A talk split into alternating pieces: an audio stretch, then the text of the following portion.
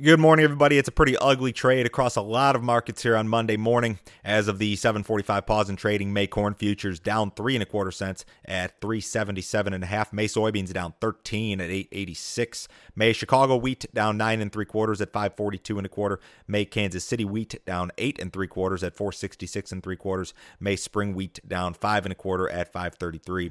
In the outside markets, the Dow Jones is down 840 points ahead of this morning's cash open. The bonds are sharply higher. Safe haven items like gold, silver sharply higher. The gold market's up thirty dollars. Um, we've got the uh, crude oil down two dollars and twenty five cents. I think a lot of this revolves around coronavirus and jitters that have reemerged. We've had a surge in new cases outside of China, which I think is cause for the concern. This is a quote from the head of the World Health Organization. We are especially concerned about the rapid increase in cases in Iran, Italy, and the Republic of Korea. The number of cases in those countries has increased significantly in the last two to three days. The pace of new cases overall has kind of slowed here, but the spread outside of China is the cause for concern. The uh, the the quote or the narrative going around is that China's economy is essentially paralyzed because of, of this virus. Consumer activity has has uh, drastically slowed. Uh, the pace of imports and exports has been disrupted. All sorts of things uh, uh, just really slowing down in China. And China, of course, is the world's second largest economy. So the fear here is that you get some big time recession in China and it spreads to other countries, including the U.S. So we've got um, a re-emergence, if you'd like to call it that, of these fears this morning. And, and it's not like coronavirus is fresh news, but the, the, the spread into these other countries is fresh news. President Trump on Friday hinted at the potential for an MFP 3.0. Now, prior to this, USDA and, and Sonny Perdue had previously pretty much den- denied any reports of potential payments this year. Trump went the other way on Friday. This is what he tweeted. If our formerly targeted farmers need additional aid until such time as the trade deals with China, Mexico, and Canada and others fully kick in, that aid will be provided by the federal government. Now, if you're a grain marketer, you can't assume that you'll see these payments as part of your marketing plan. It's not a guarantee, but certainly looks a little bit more likely. Brazilian soybean harvest 34% complete as of Friday. That's pretty much in line with long-term average. Now they've had a lot of rain, and that's delayed harvest and and has reportedly delayed export activity in some areas of the country, um, according to one consultancy. Still, the vast majority of both private and public entities are projecting a record soybean crop out of Brazil. Russian wheat export prices declined for a fourth consecutive week. The pace of exports has slowed. I think the push lower in, in some of these other global prices, including the U.S., has has been a contributing factor.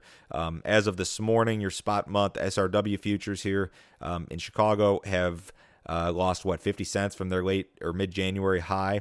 Uh, R- Russia, of course, is the world's largest wheat exporter. They're projected to account for I think 19% of all global wheat exports this year. So the wheat market um, had a nice bull run that lasted several months, and it is at risk of of being over here potentially. Um, as of last Tuesday, large money managers were long more than 60 or almost 60,000 contracts of Chicago wheat. That is historically an extreme long position. You've only seen that type of length occur a handful of times uh, in the CFTC's modern era of record keeping. And when that happens, uh, that often correlates with with peaks in the market or marketing opportunities. And in this instance, you know, funds super heavy long SRW wheat. Now you throw this coronavirus and all these renewed fears in they may want to liquidate, and that's maybe what you're seeing here um, this morning. One other thing to be aware of: we've got um, first notice day for March uh, grain contracts later this week. So anybody who has a March basis contract uh, for corn, for soybeans, or for wheat, they will be forced to price or roll those contracts uh, by the close of business Thursday at the very latest. Now, there is a strong correlation in the corn market, especially between these delivery periods and what I would call a spike low in the market. A lot of your major lows in the corn market occur around these delivery periods. And you got to remember, there's probably more basis contracts than normal out there this time of year. I mean, first off, it's it's planting season is approaching, so the farmer needs to generate cash to pay bills. That's that's no secret. But basis has been running uh, on average what 15 to 20 cents better than average. So the the incentive to write a basis contract has been there for many months, and a lot of them are against March futures. So if you were to see some additional weakness here this week um, ahead of this delivery period, and also if you were to see some sort of spike low and and a subsequent recovery um, around this delivery period during or, or, maybe next week, that would not be surprising to me at all. I'm not calling a bottom in the market, especially with these coronavirus uh, jitters around, but that's something that has happened uh, historically and would not be unprecedented by any means.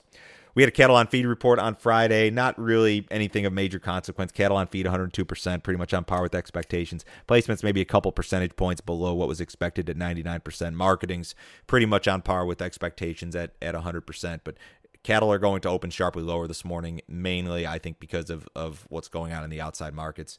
If you'd like some more information, visit my website, www.standardgrain.com. If you need some help with your grain marketing, you're seeking to improve this year, visit my website, go to www.standardgrain.com, click on Grain Marketing Plan, sign up for my subscription service. Try it out for a month. It's 49 bucks billed to your credit card. You can cancel it at any time.